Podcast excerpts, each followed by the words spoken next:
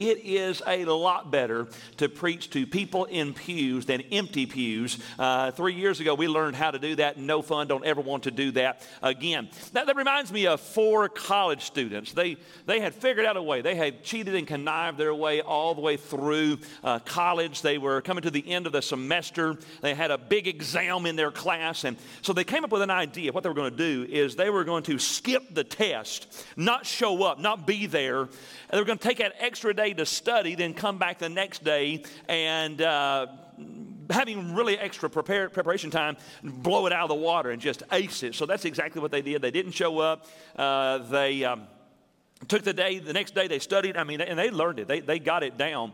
And then they showed up the next day, and the professor said, "Man, I missed you guys at class yesterday for the test. Man, where were you?" And they said, "Oh, professor, we had an accident." This was a story they'd come up with. We had an accident. The professor said, "Oh, is everybody okay?" And they said, "Oh, yeah, we were okay. We had car trouble. We share a car. We share a car together, and we had a friend who died, and so we had to travel all the way back home to the funeral. It was a 2:00 funeral, and so we got out of there about 4:35. We drove all the way back, and as we're coming back in that night, we hit a rock, we blow the tire, we're on the side of the road, we're calling an Uber, we're calling a wrecker, we're trying to get the tire fixed, nobody's open up that time of the night. We get a hotel, we get up the next morning, they don't open till later, we get in there, they have to order the tire, they didn't have the exact tire, they had to order it, we had to wait for it to come in, we finally got the tire put on, but by the time we made it back, the test was over. The professor was like, man, I'm so sorry you went through all of that. Are y'all ready for the test? And he said, yes, sir. We've studied. We're ready for the test. He said, okay, here's what I'm going to do. I'm going to put all of you in a different room. So each one of you is going to be in a different room to take this test. And this test is going to be a little different than the test that your fellow classmates took. It's going to be maybe even a little bit easier. And so each one of those guys walked into a room. And in that room, there was one little sheet of paper on a desk in the middle of that room. And there was just one question on that piece of paper. And here was the question on that piece of paper: which tire popped? I'm just really glad that you're here this morning, and next Sunday I don't have to ask you which tire popped. Last Sunday, we began a series of studies on what are known as the spiritual disciplines. That's what we do virtually every January and February here at Abilene. We give our time and attention to starting and strengthening those holy habits that help us to build our spiritual muscles. Things like Bible study and prayer and worship and discipleship and evangelism and giving and service. Don Whitney is a professor, I think, at Southern Seminary, and he's written a lot along the lines of spiritual disciplines, and he wrote these words. It's amazing how he explains the goal of practicing the spiritual disciplines. He writes, all our spiritual disciplines should be practiced in pursuit of Christ likeness. We pursue outward conformity to Christ likeness as we practice the same disciplines he practiced. More importantly, we pursue intimacy with Jesus and the inner transformation to Christ's likeness when we look to him through the spiritual disciplines. Now, last Sunday we began by looking and learning how to move forward together in Bible studies. Now, why did we start there? Because that's the most important aspect of the Christian's life. There is no spiritual discipline, no holy habit, no spiritual practice that is more important in your Christian life than the daily, consistent, intentional, personal, spiritual intake of God's Word. There is no substitute for it. Not conferences, not bumper stickers, not social media memes, not classes, not seminars, not retreats, not lectures, nothing. There is no way that you will ever be a healthy, growing Christian if you neglect the milk and the meat of Scripture. That's why we started with Scripture last week. But after Bible intake, the most important spiritual discipline in the life of a Christian is a powerful, personal, consistent prayer life. I've got a buddy named Daniel Dickard. He's a young pastor who's actually moving from North Carolina to South Carolina. His dad, Wayne, has preached here in the past. I love the Dickard family. He is the president of the Pastors Conference this year for the Southern Baptist Convention. And he wrote this past week, as I'm preparing and praying over a sermon on prayer, Daniel posted this statement, and I love it. It's absolutely spot on. He says, there are many things that we can do, But there is one thing that we must do. Pray. Pray often. And pray without ceasing. Or you can look at it another way. So my mom, when I was growing up, my mom used to cross-stitch. Anybody here still cross-stitch? Can I see your hands? Anybody here cross-stitch? How many of y'all were raised in a family and your mom cross-stitched? Can I see your hands? And so if you still cross-stitch, can I say this right here? We don't know what to do with those things. It feels wrong to get rid of them, but we're not putting them up. And so, but my mom had cross-stitched this little picture of this little girl, and she's kneeling beside her bed. Her hands are clasped in prayer. And underneath it are these words: prayer makes things happen.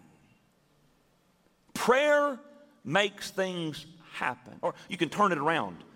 John Wesley said, God does nothing except in response to believing prayer. How many of you all know that when we pray for people, things happen? Can I see your hands?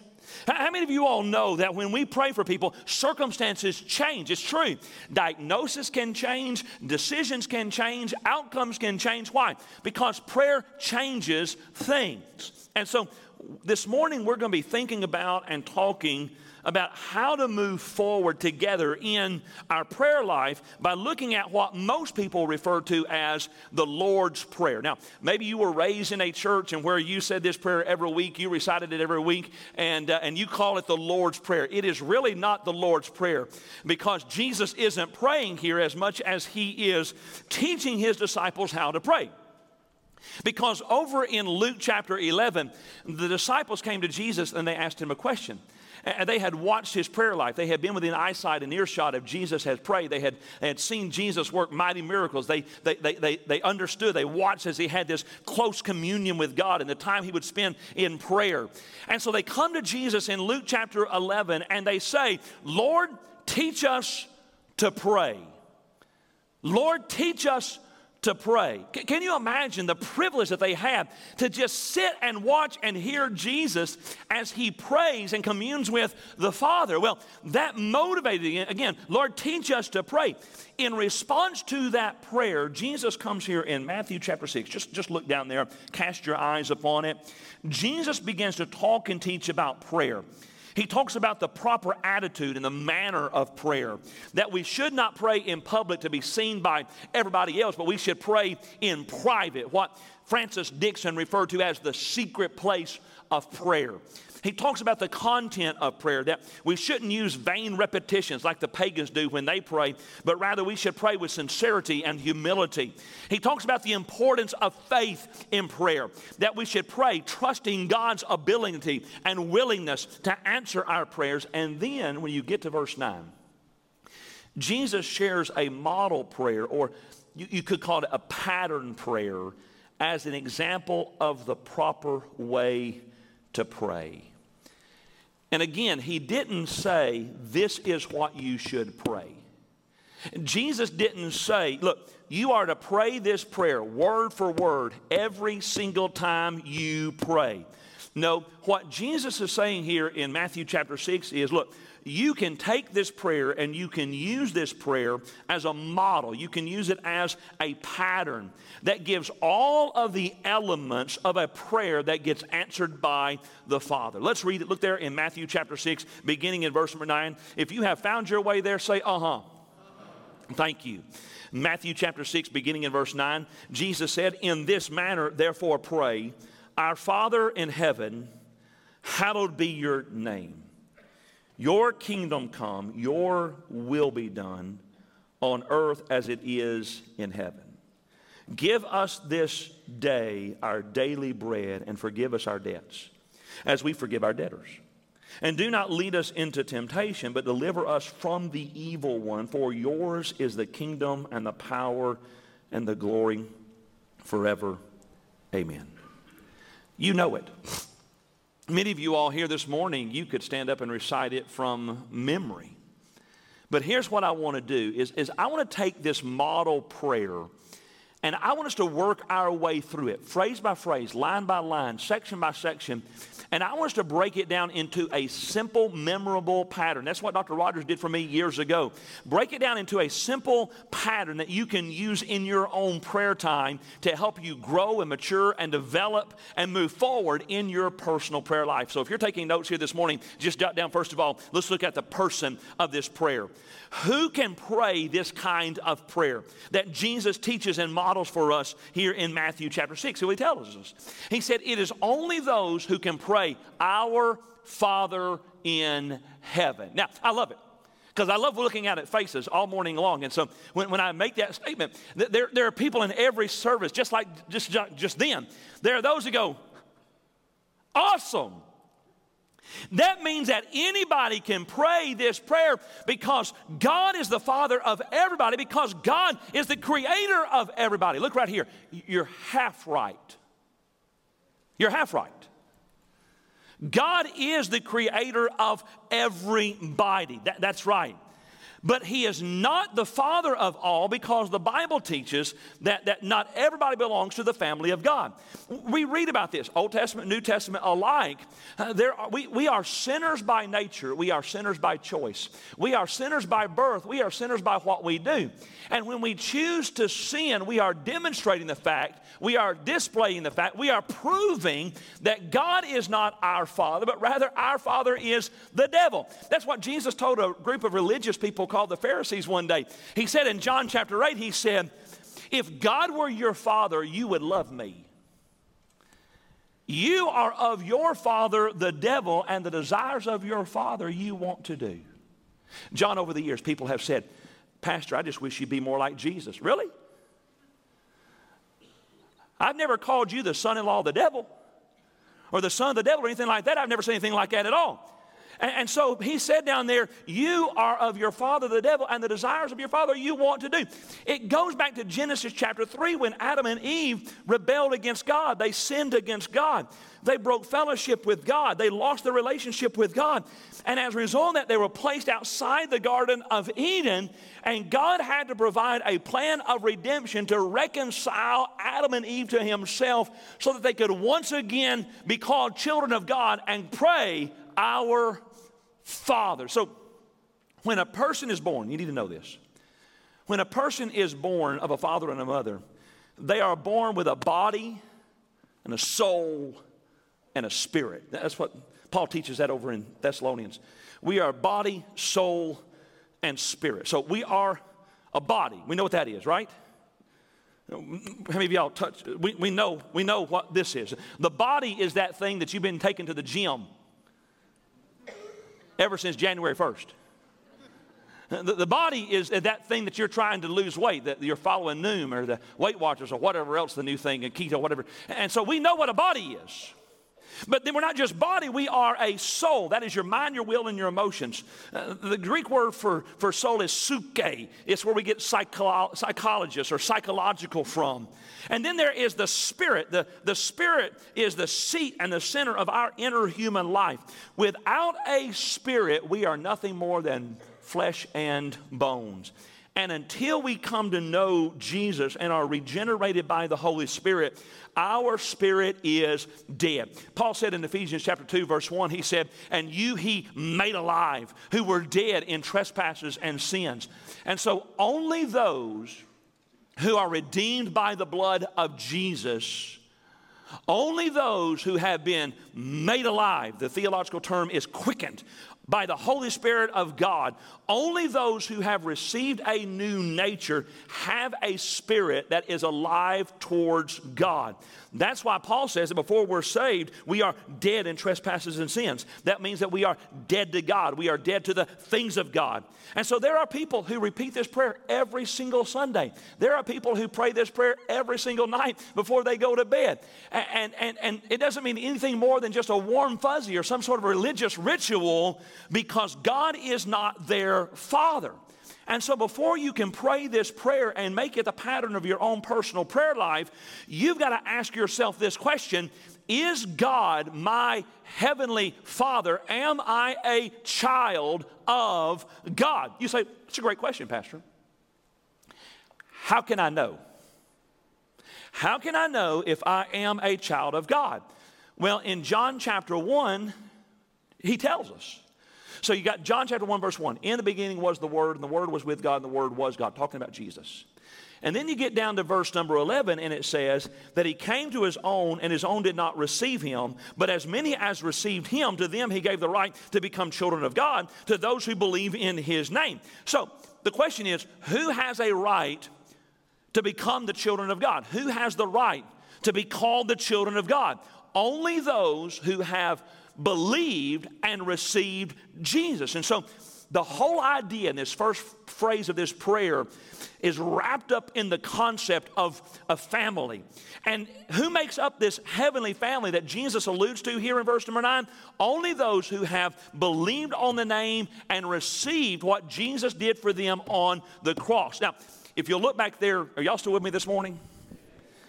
If you'll look back there right before this prayer in verse number 8, notice what Jesus says there. He says, your Father knows the things you have need of before you ask him.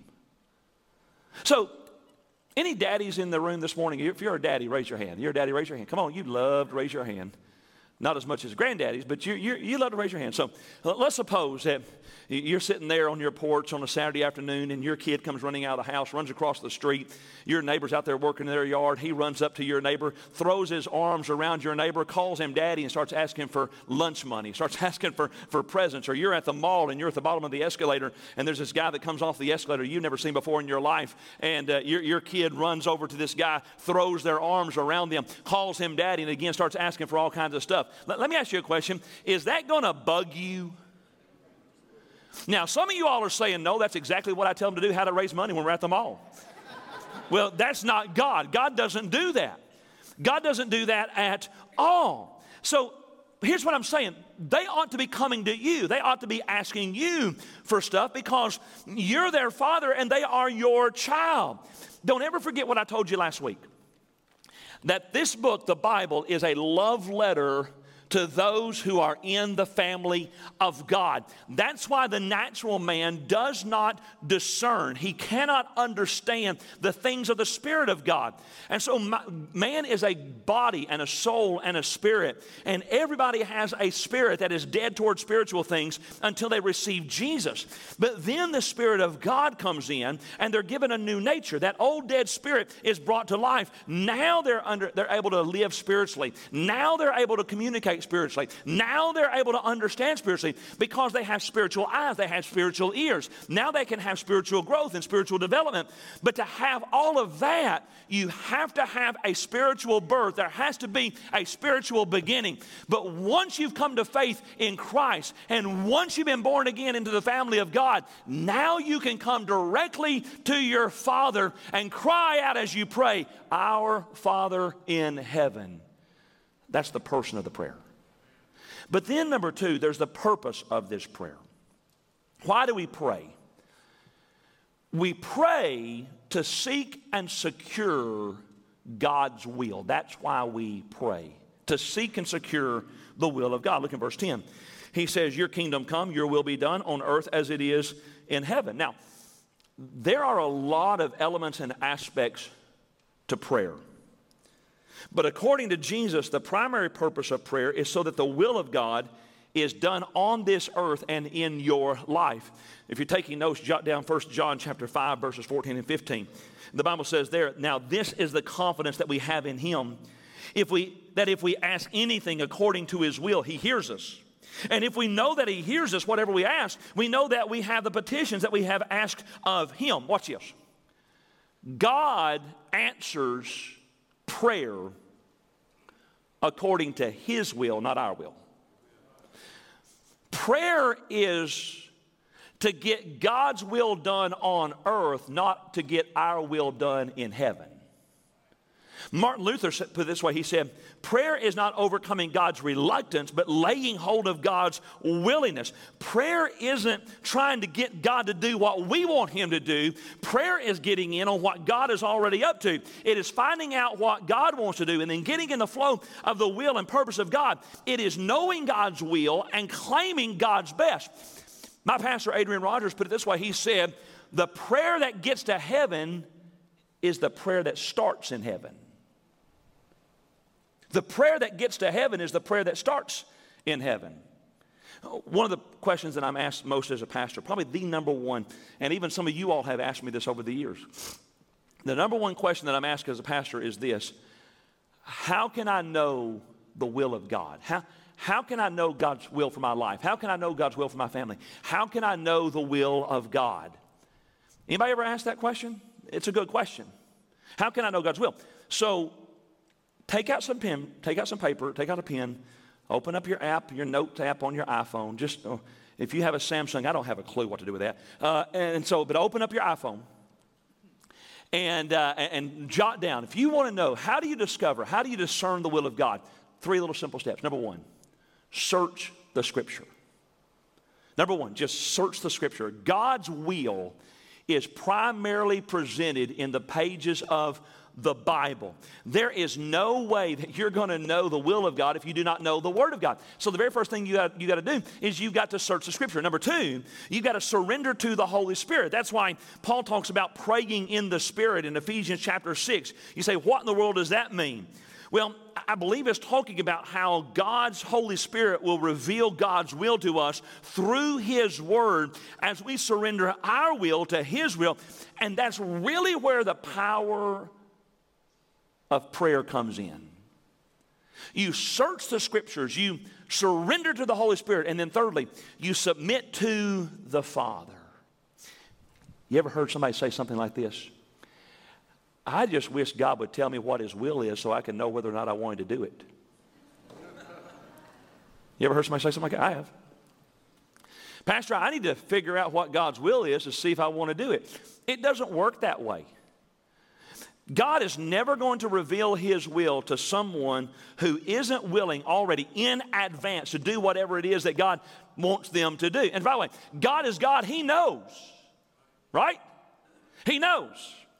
In John 7, verse 17, the Bible says this: if anyone wills to do his will, he shall know concerning the doctrine whether it is from God or whether I speak on my own authority. Let me give you the Whit translation of that. If anyone chooses to do the will of God, he will know and he will discover the will of God. The only way to know God's will is to submit to God's will. I told the early service, and so y'all may not know this, but the guys up in the sound booth, they are the absolute best. And so years and years and years ago, my iPad died twice on a Sunday morning. And I had said years before that, I told Ryan, I said, every Sunday just print out a copy of my sermon and put it in the pulpit. And that had been a long time since I'd asked that, and it died in the middle of the service that morning. And as I'm preaching, how many of y'all were here that day? I was preaching, I was in the... And I felt paper. I pulled it out. Had no idea whether it was the right sermon or not, but I pulled it out. And so this morning I reached in there. I didn't have this paper, but I needed a sheet of paper. So when I was growing up, going to youth camps, they would have this practice that we would do, and they would pull out a sheet of blank paper. And they would ask us to sign our name at the bottom of that sheet of paper, and then hand it back to God and say, God, here's my signature. You fill in the rest. Whatever you want me to do, wherever you want me to go, here is my signature at the bottom of the page. God, you fill in the rest. That's the way we have to pray. We have to pray, God, I'll do whatever it is that you want me to do. And when you will approach prayer that way, I'm telling you, it will absolutely revolutionize your prayer life. Number three, notice the provision of the prayer, because there is absolutely no doubt that God knows our needs, and He's promised to meet our needs, but we're still supposed to come. So people say, Pastor, God knows everything. God knows everything. God knows what I'm going to pray before I pray it. Why do I have to pray it? Because God loves spending time with His kids. God loves for us to talk to Him. God loves for us to spend time with Him. And so God wants us to come to Him. Look in verse 11. He says down there, give us this day our daily bread. Give us this day our daily bread. Did you notice what Jesus didn't say? It's always bugged me, but Jesus didn't say, give us our monthly bread or our weekly bread. And Jesus didn't say, hey, God's going to tell you everything you need to know for His will for the rest of your life. That's not what He said at all. He says down there, we're to pray for daily bread. Why do you think that is? Because as you study the Bible, you're going to learn that the great men and women of God, they learned the lesson of daily bread, daily dependence on the person and the provision of Jesus. And I think the greatest illustration of this in all the pages of your Bible is found back in Exodus, where you have the manna. The children of Israel wandering in the wilderness 40 years, and they got to have something to eat. And so there's this bread-like stuff that, this bread stuff that comes down. It's called manna, which, by the way, you know what the word manna means? What is it? And that's what the word means. What is it? And so they walked down and said, what is it? Well, it's what is it? Well, no, what is it? Anyway. And so you had this manna, and they would go out every single day. They would pick up this bread. And they could only pick up enough for that day, because if any hoarders in here? Anybody married to a hoarder? Do not raise your hand. I don't have time for marriage counseling. But it was a picture of Jesus. You say, how's manna, how's bread a picture of Jesus? It's round, symbolizing His perfection. It's white, symbolizing His purity. It was on the ground, symbolizing that as you stooped down to pick it up, you had to humble yourself like Jesus did. It kept them alive, symbolizing the life that we have in Christ. And then again, it had to be gathered every single day, just enough for that day, or it would spoil, symbolizing the need that we have for Jesus every single day. And God was teaching His people a lesson. He's teaching them to pray, give us this day our daily bread. Because they literally had to look to heaven every single day to supply their need. Now, I don't think that He's just talking here about physical food. I think He's talking here about emotional needs and spiritual needs and physical needs, needs for wisdom and discernment. And He says that as we rely on Him every day, He's going to supply our need. Paul says in Philippians, he says, and my God shall supply all your need. Say need. Need. And my God shall supply all your need. Not your greed, but all your need according to His riches and glory by Christ Jesus. But can I just say this? Aren't you glad that God doesn't just meet our needs? He gives us a whole lot of our wants. He gives us a whole lot of our desires, those things that make life a little nicer, a little easier, a little bit more enjoyable. Number 4 is the pardon of the prayer. We are to pray with pure hearts that have been cleansed by the blood of Jesus. Look in verse 12. And forgive us our debts as we forgive our debtors. That's a principle that's taught all the way throughout the Bible. You've got David who prayed in Psalm 66, verse 16. He says, if I regard iniquity in my heart, the Lord won't hear me. Isaiah said about the people of Israel, he says, but your iniquities have separated you from your God, and your sins have hidden His face from you, so that He will not hear. So the question is, why does Jesus talk about forgiveness in this prayer? Because if we're going to come to Jesus, we've got to come with a pure heart, a heart that has been touched by the grace of God, that has forgiven those who have sinned against us, just like God has forgiven us for our sins against Him. If God is going to forgive us, we've got to forgive others. And if you've been forgiven, you must be forgiving. And that's really only possible through the grace and the mercy of God. It's only the miracle of God's grace that we are able to release that person who has sinned against us. Let me ask you a question. Anybody here ever had somebody do you wrong? Can I see your hands? You ever had somebody do you wrong? Come on, raise your hands. So how do you know? How do you know when you've forgiven them? How do you know when you've forgiven that person who has done you wrong? Here's how. When what they did to you, that offense, no longer controls you. That's how you know. It no longer controls your thoughts. It no longer controls your emotions. It no longer controls your actions. You have forgiven them. You have released them. And until you do that, you really can't pray the way that you're supposed to pray. One of the essential elements and conditions of powerful prayer is to be able to pray from a cleansed heart that has forgiven those who have sinned against us, just like God has forgiven us. And until you've done that, it's going to hinder your prayer life, and it's going to hold you back from praying the way you ought to pray. Number 5, real quickly, the protection of the prayer, verse 13. 13. And do not lead us into temptation, but deliver us from the evil one. Now, let me ask you a question. How many of y'all brought your old King James Bible with you this morning? Come on, raise it. Come on, raise it. You know you want, you've been waiting for months for me to ask. Raise your old King James up. Raise it up there. It's a great translation. Now, it gets this wrong. Because in the old King James, it says something like this: deliver us from evil, right? Deliver us from evil, right? No, the better translation is deliver us from the evil one. Here's why that matters. Our enemy isn't just evil. Our enemy is the evil one. A lot of folks will admit that there's evil in this world, but they don't want to admit that there's a force or a source or a person or a power behind evil. But Jesus says you've got to be aware that there is an evil one out there. Peter talks about this roaring lion who's seeking to devour. That's who we pray. Prayer is warfare against the devil. That's what prayer is. Prayer is warfare against the devil. When you go into the secret place of prayer, you are going into battle. That's why Paul talks about in Ephesians chapter 6, putting on the whole armor of God, because you're going into battle. You're going to war. Watch this. And the church, are y'all still there this morning? The church is an army that moves forward on its knees. I love what D.L. Moody said. D.L. Moody said, a Christian on their knees can see farther than a philosopher can see standing on their tiptoes.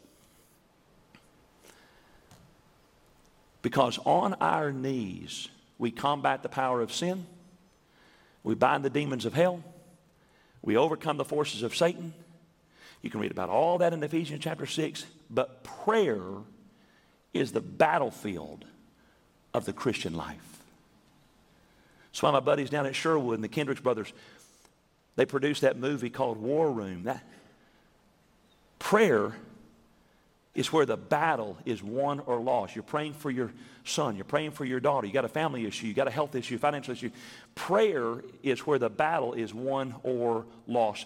And you will never experience any more victory in your life than the time and the attention that you devote to your personal prayer life. One last thing, we're done. Notice the praise of the prayer. It ends with a note of praise. Verse 13, for yours is the kingdom and the power and the glory forever. Amen. We don't pray for our glory, we pray for His glory. And you've got to always remember, as you're praying, keep it in mind, the kingdom of God and the power of God and the glory of God. That's why we pray. Now, let me admit what I already know. That is a lot to digest. Some of y'all are going, I quit on the first point. I get it. It's a lot. It's a seminary course in prayer.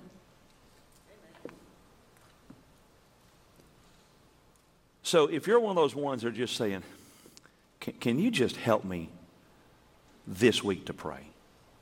Pull out your pens, pull out your piece of paper, get out your notes, open it back up. Real practically, let me give you three prayers you can always pray. Three prayers you can always pray. Just jot these down. Simple. Number one, Lord, search me. You can always pray that prayer. That's what the Bible says. Lord, I think it was David, Lord, search me and know my heart. See if there's any hidden wickedness in me. You can always pray, Lord, search me. Here's the second prayer. You can always pray, Lord, save me. Remember Peter walking on the water? Gets his eyes off of Jesus, gets it on the storm, begins to sink, and what does he cry out? Lord, save me! You can always pray, Lord, save me. And then lastly, you can always pray, Lord, send me. Lord, send me. Isaiah records, the Lord said, whom shall I send? Who will go for us?